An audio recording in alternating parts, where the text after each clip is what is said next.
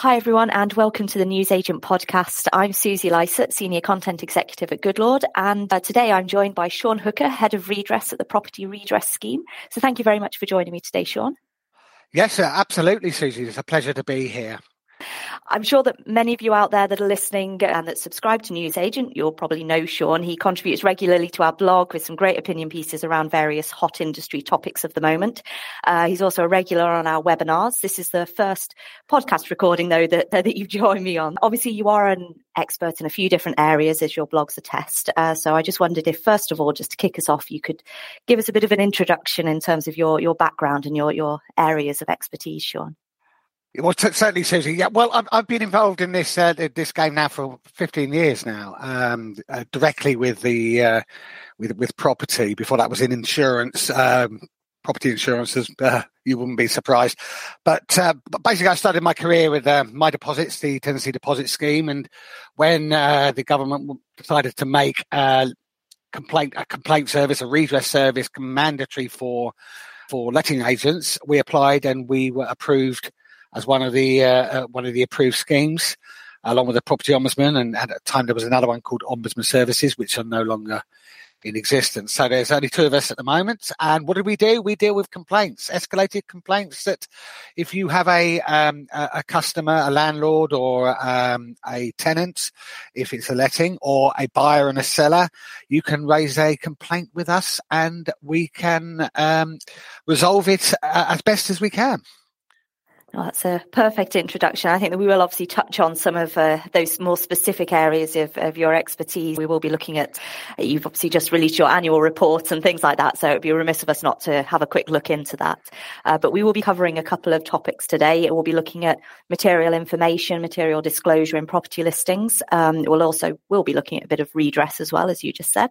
Yeah, so to kick us off, Let's take a look at the material information side of things first. It is a topic which you've contributed a blog on previously, but it is obviously in May that things will start to change.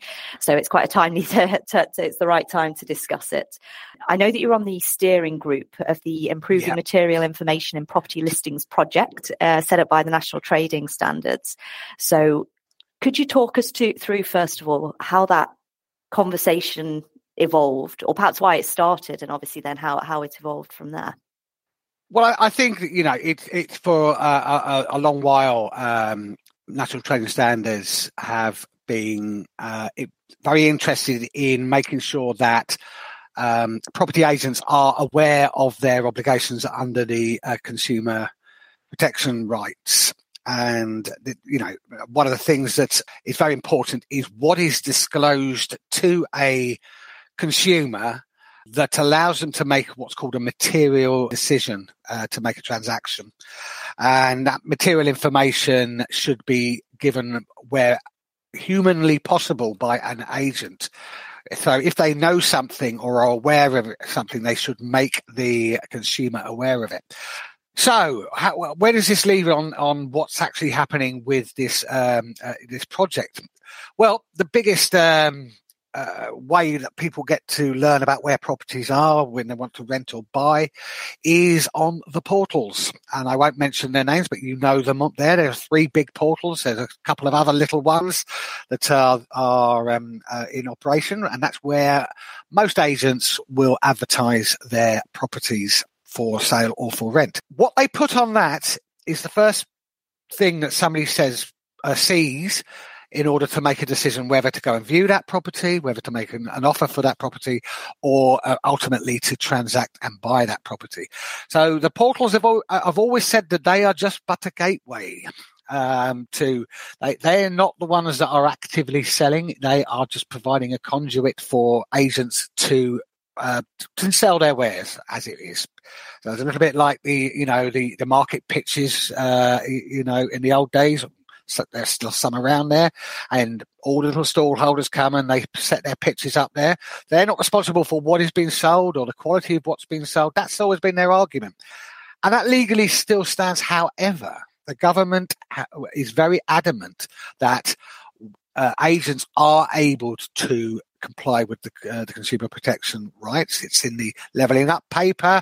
And they believe that if consumers are better informed, they will make better decisions, and things like house sales will be more efficient and less falls-throughs, that there will be less discontent with renters renting property because they will have the information openly and transparently up front. So a working group was set up to come up with a big long list of requirements that we believe that the portal should display or give the agents the opportunity to display on a property listing.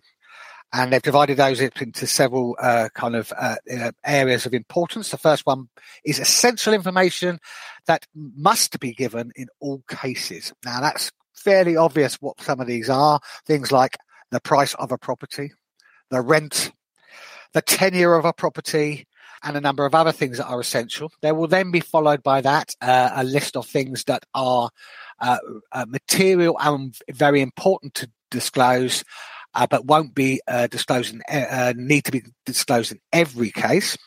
And then there will be a list coming out, the list C, which will be things that are would make a difference to a transaction, but not in every case.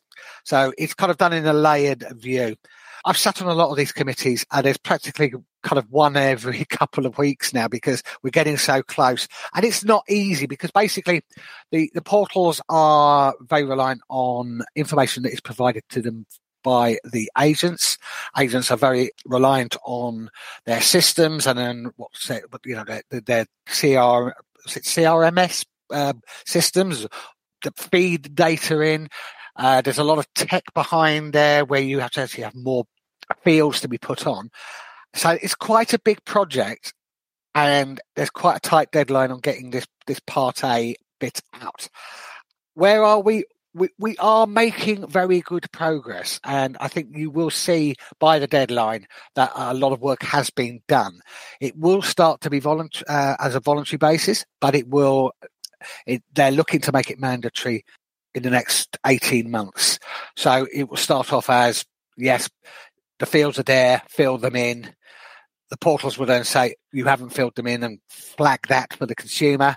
But ultimately, there could come a day when a portal will refuse to list a property that doesn't contain this information. So that was a long explanation, I know. It was a very good explanation. I think that's it.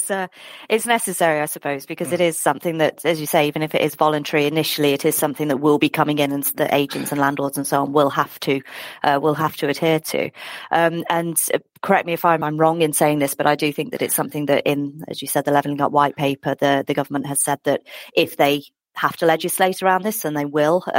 Do you think that will have to become a requirement? You know, when you say it's mandatory, do you think that the legislation will be required, or will just simply the technical functionality ensure that agents have no choice but to follow it? I think, you know, at some stage it will become a requirement. And the reason I'm saying that, because there are still practices out there, which I'm not saying are completely wrong, but do not meet the requirement for modern consumer protection. So, for example, one of the things we've been debating is, and it's very, very few, to be honest. I think one of the portals said it was under 1% of agents that do this, but they put up, and they don't put a price up; they put price on inquiry or something like that, or so literally, so that you have to ring up and say, well, actually, how much has the property been put up on the system for? And you know, it's very few agents that do that. However, it doesn't meet the criteria of being open and transparent. So that sort of practice will need to be looked at, and agents will have to realise that that's not what the modern consumer needs or wants. They've done lots of surveys, and all the consumers out there have said that if they had more information, they would find the process easier and less stressful, and it will mean that there will be less complaints, hopefully. So that's what I'm hoping, anyway, from my point of view. No, of course, that is a good end goal to have. And I believe as well that it is intended to be beneficial to all parties. I do think that it's something that at the minute there seems to be a bit of a lack of clarity. So it does make it difficult for agents to perhaps know the extent of the information that they should provide. So in theory, this is going to be beneficial and advantageous to everybody. Susie, you're absolutely right. You know, these things, you know, there has to be some sort of sticks, but there has to be some incentives there. One of the incentives is it protects the agent with their legal duty, but it also allows them to sell a property or to rent a property more better, really, because they've got more information and they can target the customer towards the best property for the buyer or for the seller or the landlord.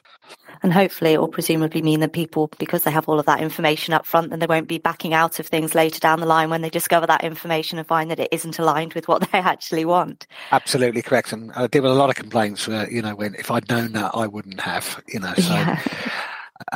Let's see how we go. It's you know, we're not there yet, but we're making big progress on it. And I'm going to quote one of the things that you said in one of your previous blogs at you, just to see whether you still think that it's aligned. So last June, July, you said that consumer protection regulations require material information disclosure, and this clearly should include building safety. So obviously building safety has been quite a hot topic for a while. Do you think that this is something which has been fully covered in the plans so far, the projected parts A, B, C? Yes. To be fair, building safety it's taken a long time to get this far, hasn't it, really? You know, once we had that tragedy and once it became obvious that some buildings, especially high-rise buildings, were not fit for purpose, it's been quite a very long and for some people very painful journey to get to where we are at the moment, not least because things are not put right cheaply, to be fair. This is going to cost an awful lot of money.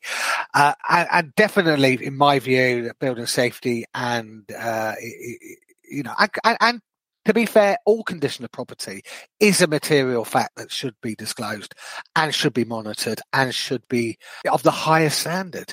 So, yes, transparency and disclosure is one part of that, of which building safety will be a paramount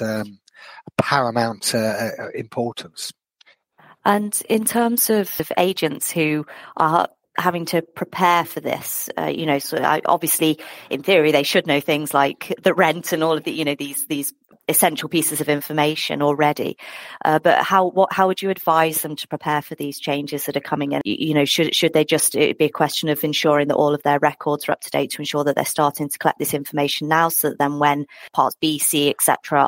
they do become mandatory, agents are fully prepared just to jump on board because they've got all of that information already. I mean, what tips could you give agents that are looking to prepare for that? You're absolutely right. Is, you know, keep your records up to date as much as possible. Remember that you have a duty to, you know, to disclose, but also to make reasonable inquiries if you're getting information from a buyer or a landlord, to make sure that information is as, to the best of your knowledge, correct and accurate, or at least then, you know, to highlight and warn a consumer that you don't have perfect information on that. We do realise that a lot of leasehold flats are sold, and they have got freeholders and property managers behind them, and getting information out of them is not always as easy as it sounds. I know the government was looking at trying to make that information more readily available. You don't have to be an expert on fire safety, building safety, etc. You just have to make sure that the requisite forms and designations have been put into place, okay, and present them to the consumer as openly as you can do that. And I know that a lot of our agents are anxious out there because they're not experts, they're not surveyors, they're not building safety managers, and they don't have to be. They just have to be as open and transparent and provide as much information as they can to the consumer. And I guess that obviously there is some well, I don't know whether it's directly help, but there is some information out there to help direct. I think it's the buying and selling property information form, for example. I believe that that's been updated recently or released recently, and that includes a lot of information. So it should give an idea, a bit of a steer in terms of what they can start looking into.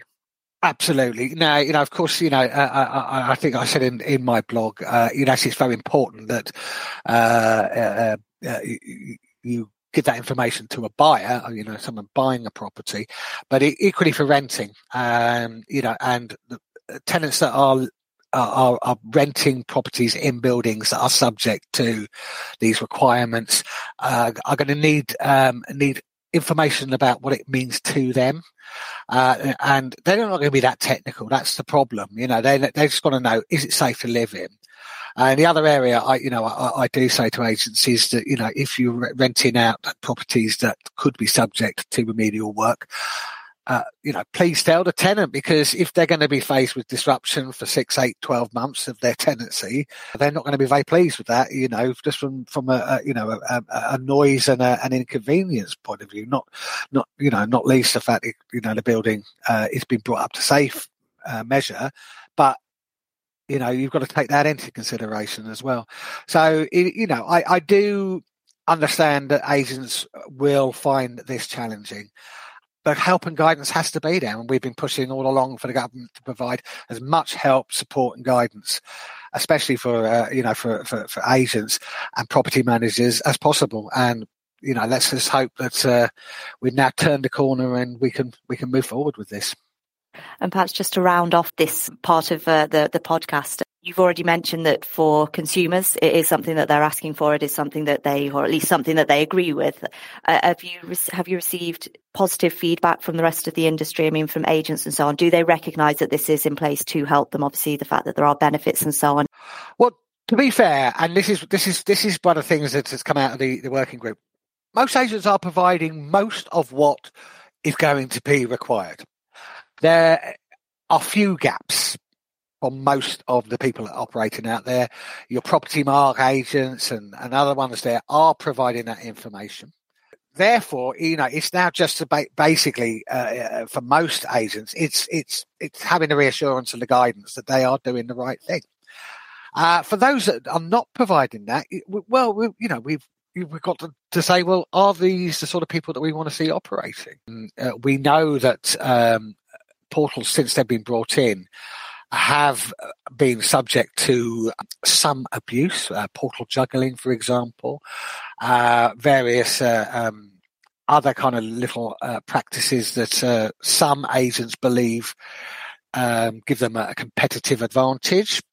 So this will level the playing field, dare I say it. And those agents that are complying and have complied and will comply with the new regulations can, you know, rest easier that there aren't people breaking the rules and trying to get a competitive advantage by manipulating the portal system. So let's wait and see, but I think most will welcome it. There will always be kind of controversial areas where you know, people will say, "Well, that's going too far or not." But on the whole, I think we've had a very measured approach to the rollout of this. Well, that's good to hear, and I think that that's a good transition into the next part of the podcast, where we will look a little bit at redress. But before we dive into that, I think we can take a quick break. Are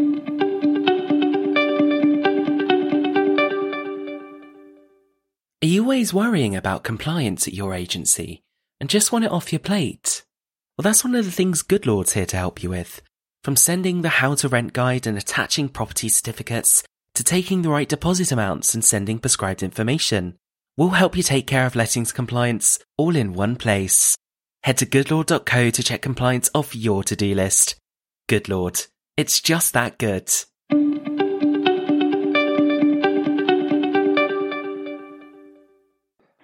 So now let's turn and take a look at the redress side of this podcast that I promised at the beginning.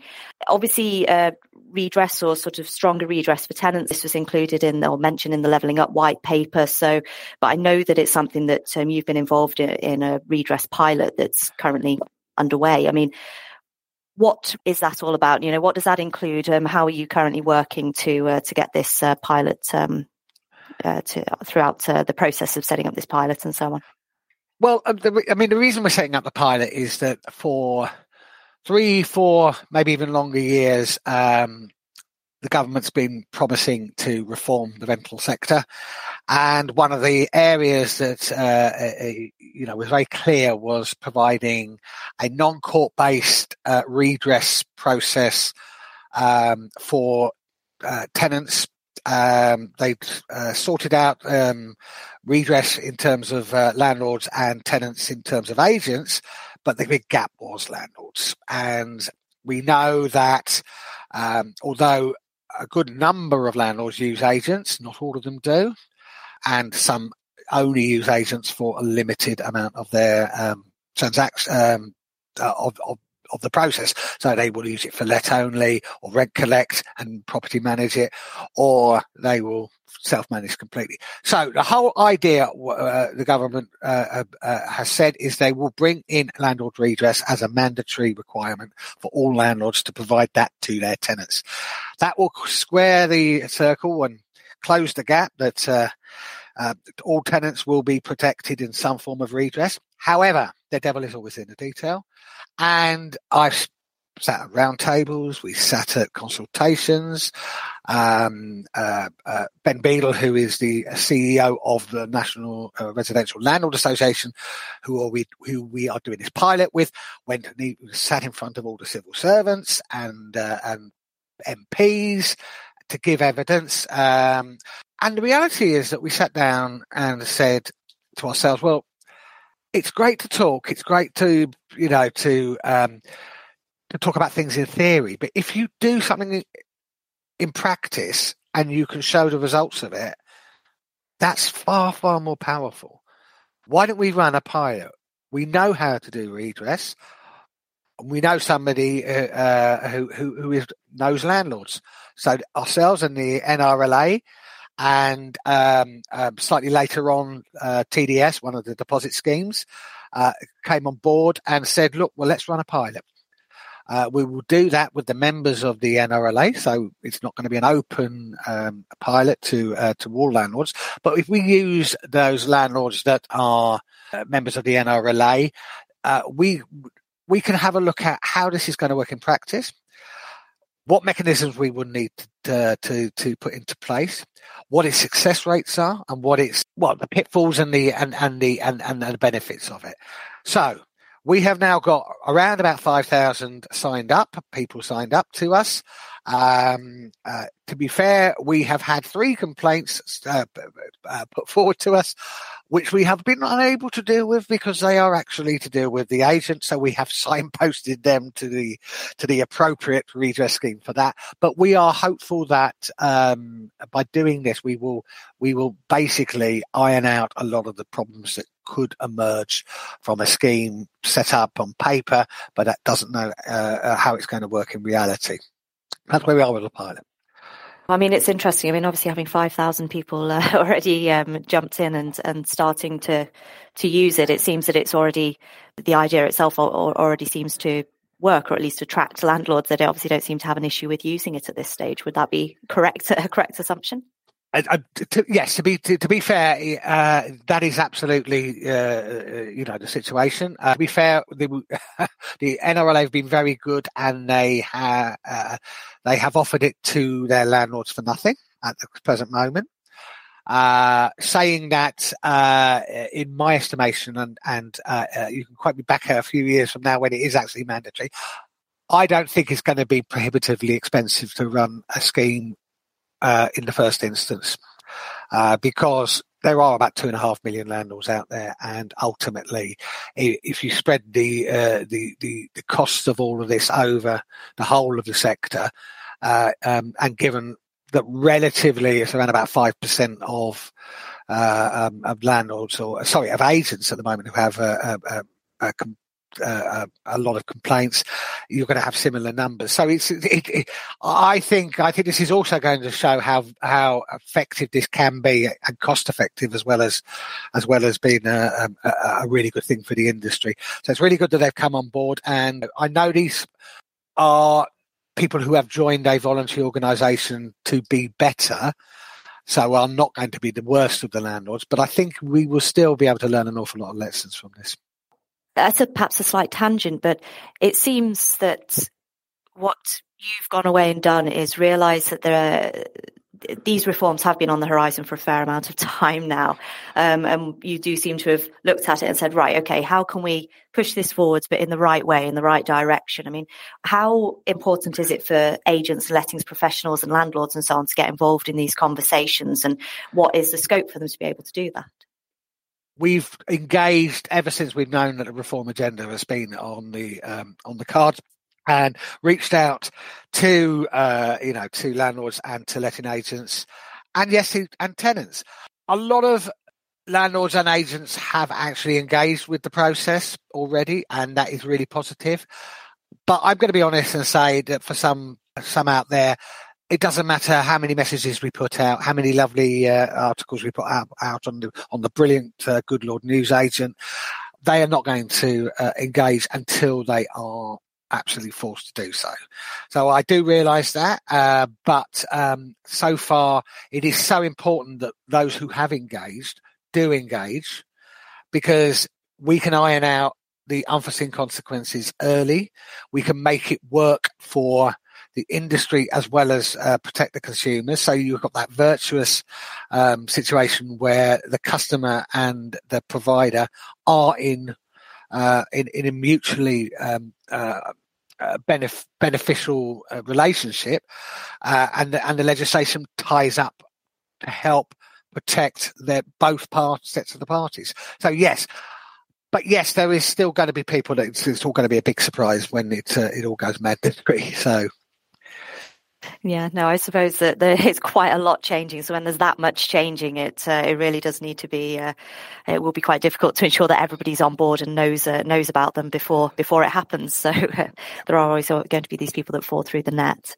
Just to move on, perhaps onto your annual report. I know that that came out recently, so it seemed good timing to touch on that as well, just to see what kind of highlights there were in that. Perhaps if you'd like to go through and just give us a bit of an overview, really, as new conclusions and things that arose from that. Well, we've got out our annual report earlier than ever before. Would you believe it? So we've run a year which is April to April, and we have literally got the report out with all the statistics. It wasn't even the end of April, so we've got it out in weeks of actually our results actually coming through, which I think is very, very useful, because it means that this information is as up to date and fresh as you can get it. What's the highlights? Well, our membership has grown, and it's grown almost 9%. And given that what I observed was that a lot of people exited the market, a lot of agents exited the market, more came in. So it's a net 9%. Okay. And we're over 16,000 members there. But the pandemic did show that some, the water was too hot for some agents, and some agents have left the sector. But a lot have come in, and more have come in to replace them. What has that meant in terms of complaints? Well, complaints have gone up. If your membership goes up, your complaints go up. But proportionately to their membership, they haven't gone up as much as it did the previous year. And although complaints are coming in, less of those complaints are being upheld. So we are finding that that although awareness and complaints are going up, that the agents are not to blame in a lot more cases. So usually if a complaint comes through and goes through our processes, it's usually for a reason. But we found that more complaints that have been coming in are not the fault of the agent. Now, that means partially that some of that might be down to landlords, which is why landlord redress is so important. But it also, I think, shows that the industry is taking its role very seriously, and it is a professional sector for the most part. Now, that doesn't mean that everybody's that way, and we have seen a number of areas where complaints have increased quite dramatically. Part of that is to do with the pandemic. So the one that we've mostly seen is the rent-to-rent sector, and complaints on the rent-to-rent sector have, are the main area where we've had an increase in complaints, and that is because the rent-to-rent model was put under severe pressure by the pandemic. If you've got tenants in your property that are not paying rent, or you are not able to rent out properties under the rent-to-rent model, you still have the legal obligation to pay your landlords, but you aren't getting an income in. So you can imagine that has caused pressures for those agents undertaking that model. So we wait to see how that pans out now that we're out of a pandemic, but we still have quite a lot of rent arrears, and I still have a lot of reservations about that model in terms of its regulation and in terms of how it's controlled, and the competence of people that of some agents are in that sector. So rent to rent is something I'm going to be looking at. I've raised that with both government and National Trading Standards, and I think you'll hear more of that as we go along. Another area which was quite interesting and saw a number of an increase in complaints is virtual viewings, and people claiming that they did not get to see the property, especially during the pandemic. So it was they viewed it in inverted commas by video online, and when they got to the property, it wasn't what they thought it was, and they alleged that they'd been missold it, or it wasn't what they expected. So we saw during the pandemic a rise in virtual viewings across the industry, and a lot of innovative products that came out. And there is still a lot of virtue in a modern virtual viewing arena there, in terms of engaging with far more prospective renters or buyers in the initial stages. But our advice has always been that when you get down to the hard cash, the hard transaction, the person who is entering into that transaction should at all encouraged to go and see the property and view it themselves. I will give you one little case study that we have had very recently, and this was a basement flat being advertised for rent.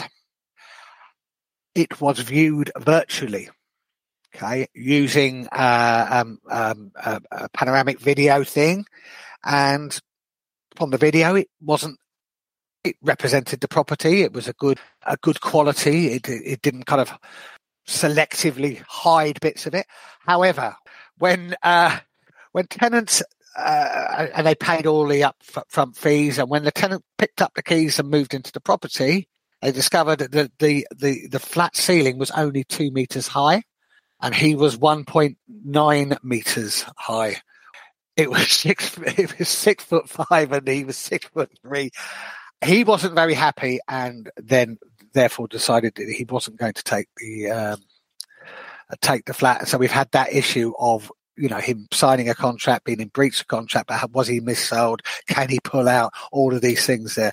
So those are the sort of things that are not disclosed if necessarily on a virtual platform, and the other methods of kind of communicating information is needed. So I am not saying that virtual viewing is not a positive thing, but it has to be taken into context that ultimately, if the consumer has not physically viewed the property, you're going to have to make some provisions for the fact that they need extra information to make a material decision.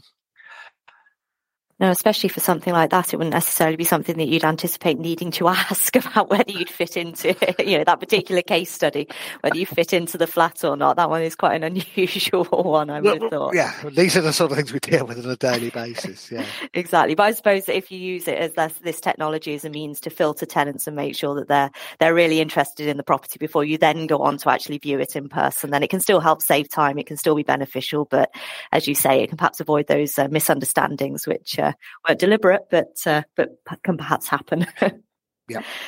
Just to quickly just look back at this idea of the rent-to-rent sector as well. Just do you think that those particular the pressures that have perhaps been highlighted by the pandemic, do you think that this will deter agents from utilising that model in the future going forwards, or do you think it will just perhaps need a bit of a consideration around it, more consideration in how it's used in the future?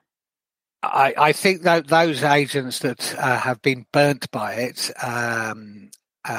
will not use it again. But unfortunately, it's still a very attractive model out there for a lot of people wanting to get into property. And again, it touches on to a campaign that my good friend Paul Champelina of Landlord Action, along with other people like Vanessa Warwick and others, are on property sources and property educators. The HMO and the rent-to-rent models are very popular models to encourage people to get into property investment because it's low capital and high yield on the whole. So you don't actually have to buy your own property as a rent-to-renter. You just have to find the tenants and manage the properties and as long as you're paying the person that owns the property, then it's a good model in terms of of getting into the property world. But if you don't have the due diligence, you don't have all the other kind of protections that you need on this, or you don't understand or don't want to understand that you are, have that financial risk and that financial responsibility, then that's where it goes wrong. Rent to rent as a model, if it's done absolutely properly, is a very, very good way of getting into property. If you don't know what you're doing, or that you are not particularly ethical in what you are doing, then it is a very, very bad model. So that's my view on it, and I'm there to support any further regulation and campaign to increase standards in that area. Well, those are certainly some very interesting results from the past year, especially around the idea of, the fact that your data would seem to suggest that the industry at large is moving towards this idea of professionalisation, despite the fact that the regulation of property agents hasn't come in yet. It seems to be moving that way on its own, perhaps pushed by the fact that these will be coming in, but it's nice to hear that is the direction of travel at large. Well, just to round off our conversation, I will caveat this question with the fact that the Queen's speech is in a couple of weeks' time, and the fact that we haven't yet had the white paper for the Renters Reform Bill, and that has been promised and it's sort of there on the horizon. We're just waiting for those further details. But in terms of some of these reforms actually becoming law, legal requirements, especially around reform, and obviously the other things that come under the umbrella of the Renters Reform Bill, abolishing Section 21, etc. What kind of time lines do you think that we're looking at there, assuming that we do still get this white paper in the spring? What would be the earliest that you suspect that the legislation will actually come into force? Well, I think it's going to have to be done in tranches and in stages, because it's a big piece of work, B, it's quite complex, some of the areas, especially the abolition of no fault evictions, which it sounds very simple to get rid of Section 21, but then what do you do with court reform, Section 8, bailiffs, courts? The whole thing there is a lot more complex than people realise. That project needs to start, but I think where they will go, and you've always got to look at this politically.